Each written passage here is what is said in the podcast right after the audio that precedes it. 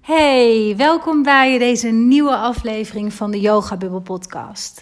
Mijn naam is Wendy, ik ben van Yoga Bubble en ik vind het natuurlijk super leuk dat je deze aflevering beluistert. Um, vandaag wil ik het met je hebben over een thema waar heel erg veel vrouwen mee worstelen. Dat weet ik uit eigen ervaring, omdat ik het zelf deels zo heb ervaren. Niet helemaal, maar daar kom ik zo meteen iets meer op terug. Uh, het is een reis die ik zelf wat meer heb moeten maken in het verleden om weer terug te komen in mijn lichaam, mijn lichaam echt te gaan bewonen, zoals ik dat noem.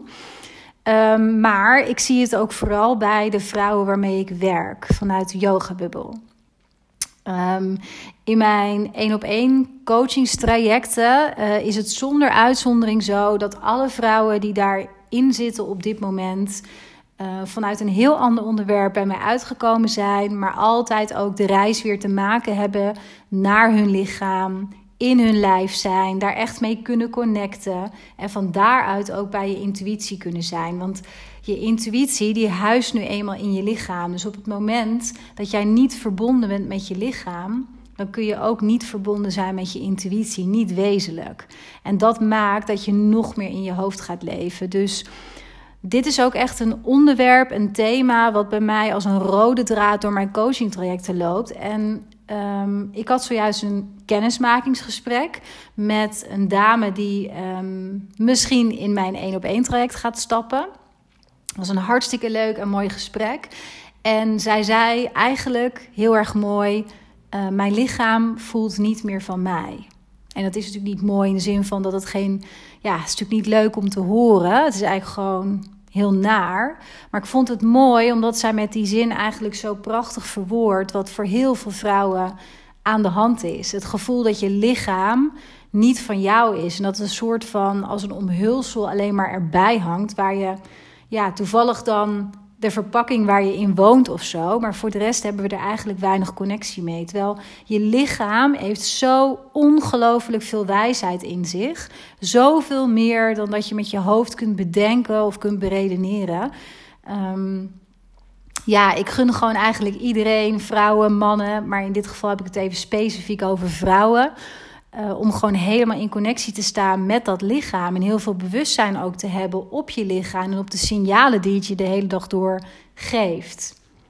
Daarom deze podcast. In deze podcast wil ik dus meer gaan vertellen over ja, de redenen waarom zoveel vrouwen niet verbonden zijn met hun lichaam, niet in hun lichaam zijn. En ik hoop dat je hiermee kan inspireren, dat je hier wellicht ook elementen uit herkent waar je voor jezelf iets mee kunt zodat jij zelf ook weer veel meer het contact met je lichaam kunt gaan herstellen. Nou, de eerste reden waarom heel veel vrouwen niet verbonden zijn met hun lichaam is omdat ze gewoon, ja, dat noem ik vaker zo, wandelende hoofden zijn geworden. We hebben natuurlijk een maatschappij met elkaar ontwikkeld waarin we massaal vanuit ons hoofd zijn gaan leven. Het is een hele rationele wereld waarin ook wat mij betreft de ratio een soort van ja, overwaardering heeft gekregen. Zeker ten opzichte van gevoel, van, van intuïtie en dus ook van lichaamsbewustzijn. Want we leven heel erg met elkaar vanuit ons hoofd. Nou, deels is dat denk ik ook uh, hoe heel veel vrouwen zijn uh, opgevoed hè, door, door een generatie onder ons die ook gewoon hard moest werken, niet lullen maar poetsen. We lopen door met elkaar en we gaan pas op ons 65ste eens een beetje genieten, want dan gaan we hopelijk met pensioen en dan gaan we eens doen wat we echt leuk vinden.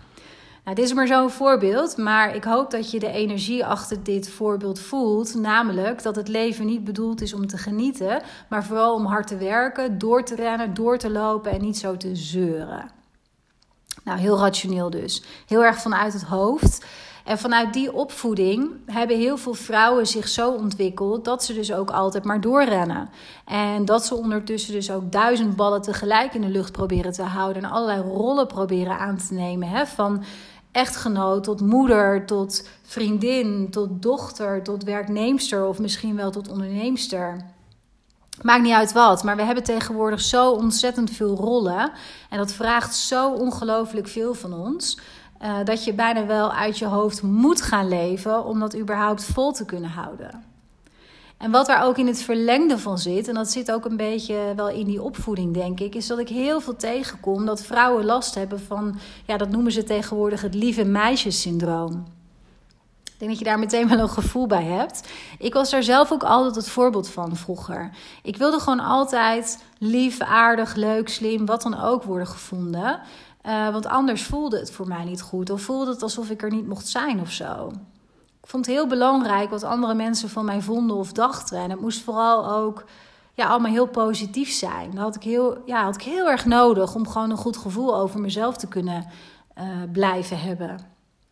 Nou, dat noem je het lieve meisjessyndroom.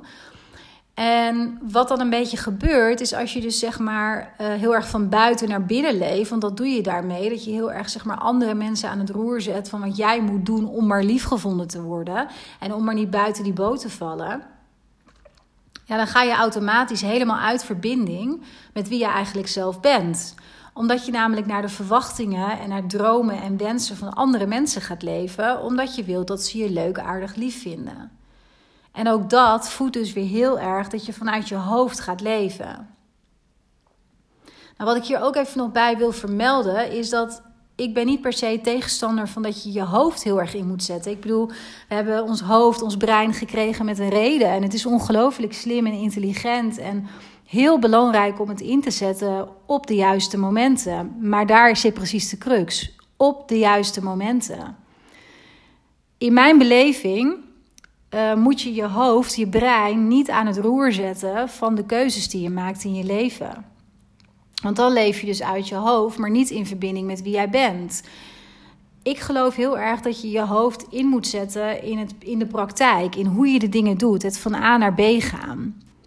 Dus echt die praktijk. Maar waarom en wat je doet, dat moet echt vanuit je onderbuik komen, vanuit je intuïtie, vanuit je dieper weten. En dat kan echt alleen maar als je gewoon verbonden bent met je lichaam. Want daar huist je intuïtie uiteindelijk in, zoals ik net al even zei. En het is dus heel goed om je brein in te zetten, maar niet dat aan het roer te zetten van de grotere keuzes die je maakt in je leven. Ook niet van kleinere keuzes. Ik geloof echt dat het wat en het waarom, dus de keuzes die je maakt, die komen vanuit je intuïtie. Dat hoort zo te zijn. Zo zijn we gebouwd. En je brein is vervolgens goed in het hoe. In hoe ga je dat dan doen? in de praktijk. En heel veel vrouwen, mensen in het algemeen, maar zeker vrouwen, die hebben dit totaal met elkaar verward. En die zetten eigenlijk dat hoofd ook volledig in in het wat en het waarom. Dus keuzes die je te maken hebt. Dan ga je rijtjes maken. Dan ga je rationeel dingen tegen elkaar afstrepen. Daar geloof ik persoonlijk niet zo in. Dat is niet per se de beste basis om een keuze te maken. En dan blijf je dus ook constant maar in je hoofd zitten. Dan blijf je dat maar voeden. Nou, de tweede reden waarom vrouwen heel vaak niet verbonden zijn met hun lichaam, die is van een heel andere orde. En die heeft te maken in mijn beleving met um, de vrouwelijke energie. Die wordt ondergewaardeerd in onze samenleving. En die door heel veel mensen als een soort van zwak tussen aanhalingstekens wordt betiteld. Het heeft wel te maken met het eerste punt hoor, met het, met het wandelende hoofd toch ergens nu ik zo praat. Um, want onze maatschappij die, is, die draait natuurlijk enorm op mannelijke energie. Hè? Op dat doorrennen, altijd maar aanstaan, altijd dat vuur hoog, echt lineair, altijd maar groeien. Terwijl de vrouwelijke energie, die is veel zachter van aard. Die gaat veel meer over reflectie, die gaat over cyclies, die gaat over kunnen ontvangen, die gaat over rust. Um, en dat stuk, daar komt wel veel meer aandacht voor, gelukkig, de afgelopen jaren. Maar het is wel heel erg onderbelicht nog steeds. En het wordt door een heel groot deel van de samenleving en door heel veel mensen nog steeds als een soort van minder betiteld dan die mannelijke energie. Ik herinner me bijvoorbeeld zelf, dat is een voorbeeldje van mijn eigen, uit mijn eigen leven. Toen ik een aantal jaren geleden voor mezelf heel erg in het ja, in een transformatieproces zat, persoonlijk, had dat ook heel veel impact op ja, mijn werk. En op dat moment had ik nog geen eigen bedrijf, was ik nog in loondienst. En ik had een baan met heel veel verantwoordelijkheden. Ik had een team wat ik aanstuurde. En ik zat ook in het managementteam van een aardig groot internationaal bedrijf. Als enige vrouw en ook als jongste. Ik zeg dat even bewust, omdat dat dus ook heel veel van mij vroeg. Omdat ik letterlijk tussen de mannen in grijs pak zat, ehm, die best wel traditioneel en conservatief dat bedrijf aan het besturen waren, puur en alleen op resultaten, op mannelijke energie, op commerciële beslissingen. Wat heel belangrijk is, maar het heeft ook een andere kant. Want ook een organisatie bestaat uit mensen. Een organisatie kan niet zonder zijn mensen en al helemaal niet zonder mensen die gewoon op een goede plek zitten, die goed in hun vel zitten, die in hun kracht worden gezet, die gezien worden voor wie ze zijn. Dan gaan ze excelleren. Dat was in elk geval mijn visie. En um, wat ik heel erg merkte in dat transformatieproces waar ik persoonlijk al in zat, was dat ik dus ook steeds minder mee kon in de visie van dat bedrijf waar ik al jaren met heel veel plezier voor werkte. Ik begon dus in die managementteamvergadering steeds meer vrouwelijke energie in te brengen. Dus steeds meer te zeggen: ik praat met mijn mensen en ik merk dat dit en dit leeft onder de mensen en daar moeten we naar luisteren, vind ik. In plaats van we halen de resultaten niet, dus we moeten mensen nog harder aan het werk zetten. Dat is maar even een voorbeeld, hè? Maar die vrouwelijke energie, dat luisteren, dat ontvangen, dat intuïtieve, dat praten, het gevoel van samen ook dingen doen in plaats van in je eentje, um, dat had helemaal geen plek daar op die, ja, in die vergaderingen binnen dat bedrijf. Want die vrouwelijke energie die werd echt gezien als zwak. Ik kreeg dan bijvoorbeeld te horen ja, en kun je dat dan ook onderbouwen met cijfers, Wendy? En waarom zouden we daar naar luisteren? We zetten gewoon een nieuw poppetje daar neer. Nou ja, ik, kon, ik zat dan echt met mijn oren te klapperen. Ik kon daar helemaal niks meer mee op een gegeven moment. Heeft mij ook uit die cultuur geduwd en uit dat bedrijf. En uiteindelijk ook natuurlijk heel goed geweest. Want daardoor ben ik ook echt gaan ondernemen en ben ik mijn lessen uh, ja, allemaal door gaan geven, als het ware, hè, via Yoga Bubble. Maar dit is wat ik bedoel met dat die vrouwelijke energie over het algemeen, en dit is dan maar een voorbeeld, maar die wordt in heel veel facetten van onze maatschappij en door heel veel mensen ook, door individuen ook, nog echt neergezet als iets zwaks, als iets minders. Terwijl het gewoon twee kanten zijn van dezelfde medaille. Mannelijke en vrouwelijke energie, het, is gewoon, ja, het is yin-yang, het is gewoon de natuur het een kan niet zonder het ander. Want je kunt niet altijd maar gaan en altijd maar knallen en dan verwachten dat, dat je niet totaal opbrandt. Het is ook zelfs inherent, denk ik, aan alle mensen, vooral die, die grote hoeveelheden mensen met burn-outs tegenwoordig. Omdat die altijd maar gas geven en altijd maar in die mannelijke energie hebben moeten vertoeven. En te weinig die andere kant van de medaille, de vrouwelijke energie, uh, ruimte hebben gegeven. Nou, vrouwelijke energie heeft ook alles te maken met verbonden zijn met je gevoel, met je hart, met je lichaam. En omdat die vrouwelijke energie daar dus zo weinig aandacht voor is, zeker in het verleden voor was, en dat dus als een soort van minder wordt beschouwd en zwakker over het algemeen, ja, is het ook iets waar vrouwen over het algemeen ook niet meer mee in contact staan. Want we moeten door, we moeten doorrennen, we moeten niet rustig gaan zitten. We moeten niet reflecteren, want er is zoveel te doen vandaag. En ik moet door met mijn carrière. Sorry, ik moet door met mijn carrière. Ik moet door met heel veel andere dingen die ik doe. En ik heb geen ruimte om nu vanuit rust een keuze te maken die bij mij klopt. Die in mijn onderbuik klopt en niet in mijn hoofd. Dus voor mij is zeg maar de, ja, het weer aandacht geven aan die vrouwelijke energie en je eigen vrouwelijke energie ook omarmen. En ook accepteren dat het gewoon een heel gezond onderdeel is van een hele natuurlijke staat van zijn. Ja, is essentieel om ook gewoon weer je lichaam te kunnen gaan bewonen. Nou, de derde reden waarom heel veel vrouwen niet in contact staan met hun lichaam, die is denk ik wat, ja, wat aardser, wat praktischer van aard, maar wel heel belangrijk. En dat is dat we het lichaam, en ik zei dat al even in de introductie van deze podcast, heel erg zijn gaan beschouwen als gewoon een omhulsel. Als een soort ja, ding bijna wat losstaat van ons zijn, van wie wij zijn. Wat ook niks te maken heeft met nou, ons hoofd of met onze gevoelens of emoties. Het is gewoon een los ding. Dat zie je ook aan de gezondheidszorg bijvoorbeeld. Hè? Dat dat de westerse geneeskunde die gaat heel erg uit van ehm, ja, symptomen die op een gegeven moment er zijn. En dan gaan we dat symptoom, daar gaan we op inzoomen. En je hebt alle expertises zijn in het ziekenhuis. Je hebt die, iemand die voor uh, hart heeft gestudeerd. Er is iemand die kijkt naar longen. Iemand kijkt naar brein. Nou ja, verzin het allemaal maar. Terwijl het is in mijn beleving één systeem. Het is niet los van elkaar te zien. Je lichaam is niet zomaar een omhulsel wat er is wat een bepaald symptoom vertoont wat niet lekker loopt. En dat je dan even naar dat symptoom kijkt en aan dat knopje draait of er even wat medicatie ingooit en dan is het opgelost. Dat kan zo zijn, hè, tijdelijk. Maar ik geloof echt dat het tijdelijk is, want het is een systeem en jouw lichaam geeft een bepaald signaal af van er gaat iets niet goed. En dat heb je dan op dat moment te onderzoeken. Daarvoor mag je naar binnen keren. Laat niet onverletten hè, dat er af en toe natuurlijk, nou en misschien ook wel vaak, echt wel fysieke oorzaken zijn voor fysieke klachten. Dat zeg ik niet. En ik vind ook dat de westerse geneeskunde, met name voor acute zorg, is dat natuurlijk fantastisch. Ik bedoel, we, we zijn ongelooflijk slim op dat vlak. En ik vind dat een ongelooflijk waardevol iets.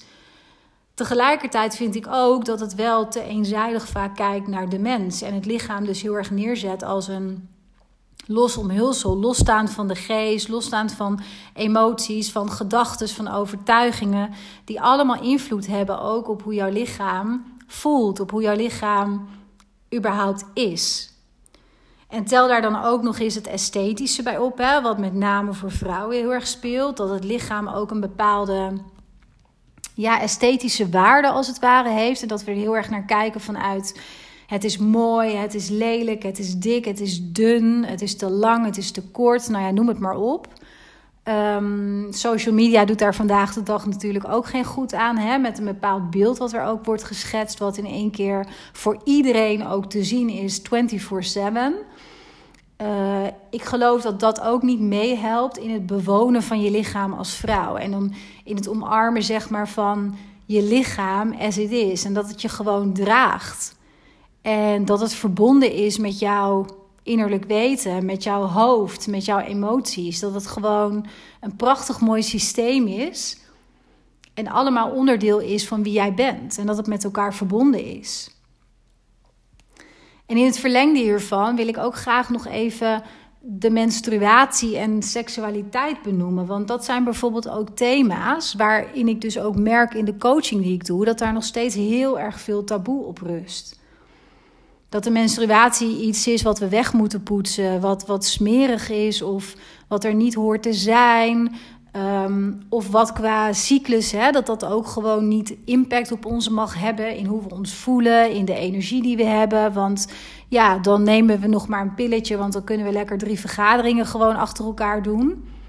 En ik zeg niet, hè, we hebben ook te leven in een samenleving. Je hebt ook een baan, je hebt ook een gezin, je hebt misschien andere verantwoordelijkheden. En ik snap dat het, als jij zeg maar last hebt van je menstruatie, om even dit voorbeeld te gebruiken, dat je soms gewoon wel even door moet pakken en dat dingen ook soms moeten. Dat begrijp ik wel.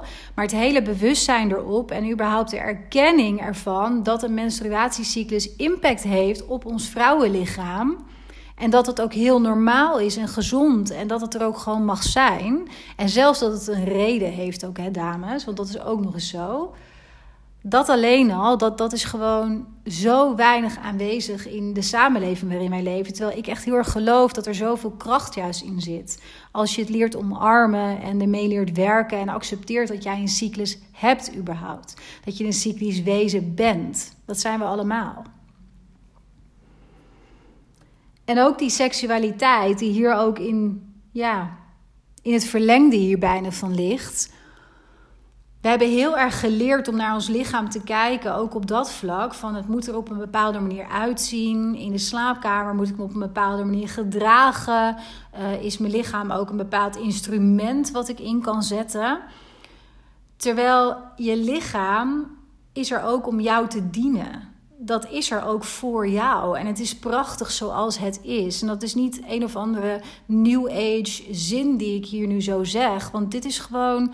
Ik vind dit zo ongelooflijk belangrijk om te delen. En dat zoveel vrouwen dit veel meer gaan voelen. Dat je lichaam zoiets moois en iets waardevols is. En Tuurlijk, als je bijvoorbeeld vindt van jezelf: hey, dit voelt niet goed, ik wil graag wat afvallen, of ik wil juist graag van bepaalde klachten af, of ik vind dit of dat belangrijk, doe er wat aan, alsjeblieft, echt. Maar alleen als dat zo voelt voor je en niet omdat het esthetisch van de buitenkant op jou wordt geprojecteerd en dat jij vindt dat je lichaam er dan dus maar anders uit moet zien of dat je anders moet presteren in de slaapkamer.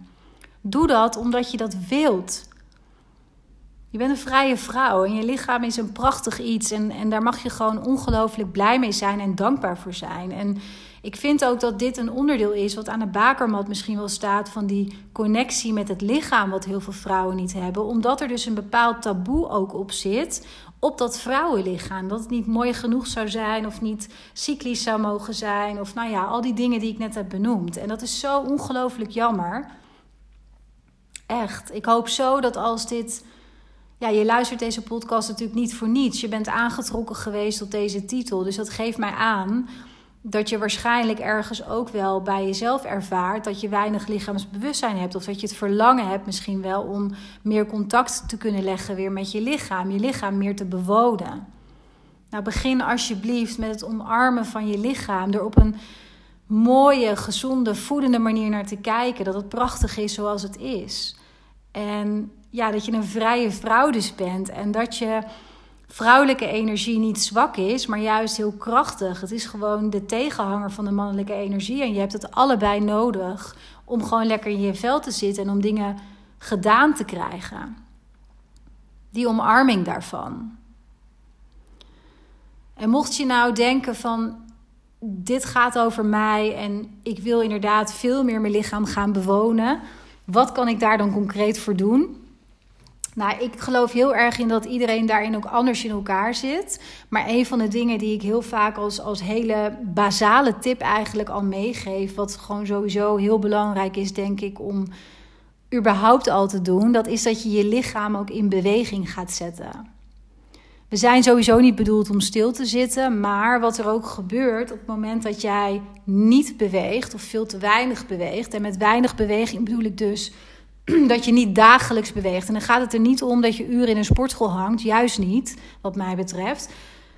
Maar als jij niet op dagelijkse basis gewoon echt wel ja, frequent beweegt. Al is het maar gewoon lekker wandelen buiten. Of gewoon regelmatig opstaan tussen het zittende werk in. Of de hond uitlaten. Dan zet je ook de energie in je lichaam vast. Dan kan het ook niet stromen. En dan kun je die verbinding ook niet meer voelen. Dus een van de dingen die ik altijd aangeef is van zorg dat je je lichaam in beweging brengt. En wat ik net zeg, het kan zijn wandelen, het kan zijn de hond uitlaten. Als jij juist wel heel blij wordt van hè, hardlopen of in de sportschool jezelf afbeulen aan de, aan de apparaten, doe dat. Want als dat bij je past, is dat je weg. Helemaal goed. Maar denk ook eens aan andere dingen, zoals bijvoorbeeld massages nemen of uh, seks of dansen. Zelfs koken, dingen met je handen doen, schilderen.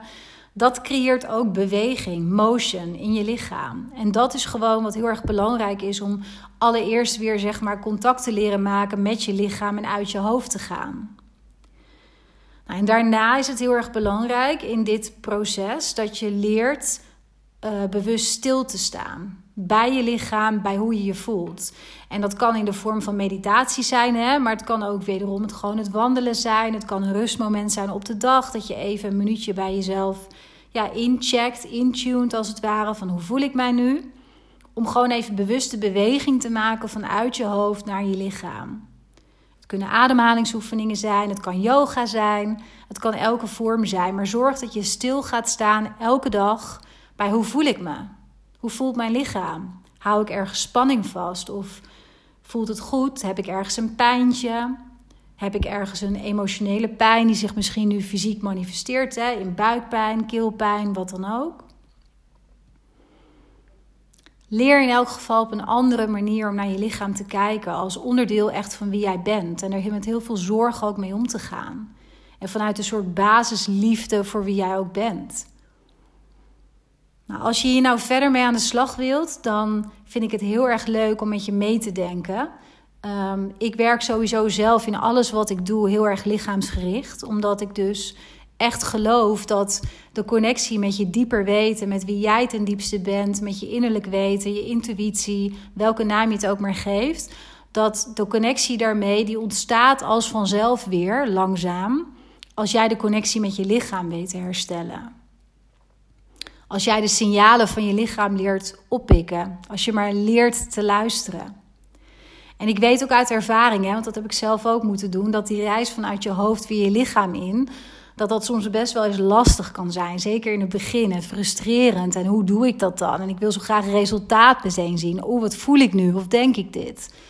Ja, het verschil daar ook tussen. Hè? Dat kan soms ook gewoon heel moeilijk zijn om dat te onderscheiden. Als je voelt, ik wil daar hulp bij hebben. Ehm, ik wil echt uit mijn hoofd gaan. Ik wil echt weer gaan connecten met mijn lichaam. Ik wil weer leren luisteren. Ik wil weer mijn intuïtie ook gaan voelen en wat dat voor jou echt ook persoonlijk betekent. Ja, dan denk ik super graag met je mee. En dan ehm, ja, zou ik heel graag van je willen horen. Je kan me mailen op wendy.yogabul.nl.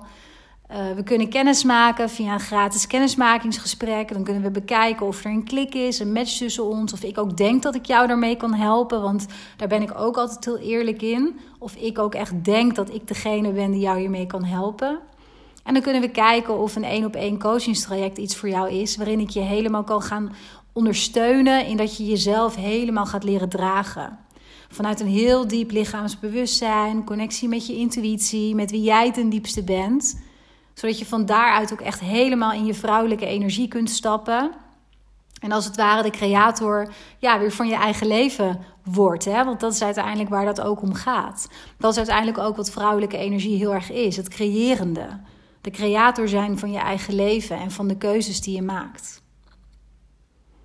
Nou, ik hoop hoe dan ook dat deze podcast je heeft geïnspireerd en dat het je ook wat praktische handvatten heeft gegeven om weer wat dichter bij jezelf te kunnen komen via je lichaamsbewustzijn. En als je vragen hebt, nogmaals, of als je interesse hebt in een coachingstraject of hier verder over wil praten, mail me dan eventjes. Ik zet even alle gegevens in de show notes, dan kun je ze daar terugvinden. En ik wil je voor nu heel erg bedanken dat je weer hebt geluisterd. Vind ik super leuk, heel waardevol. Ik word er elke keer heel erg blij van. Reacties die ik op de podcast krijg. Dus dank je wel daarvoor. En ik wens je een hele fijne dag.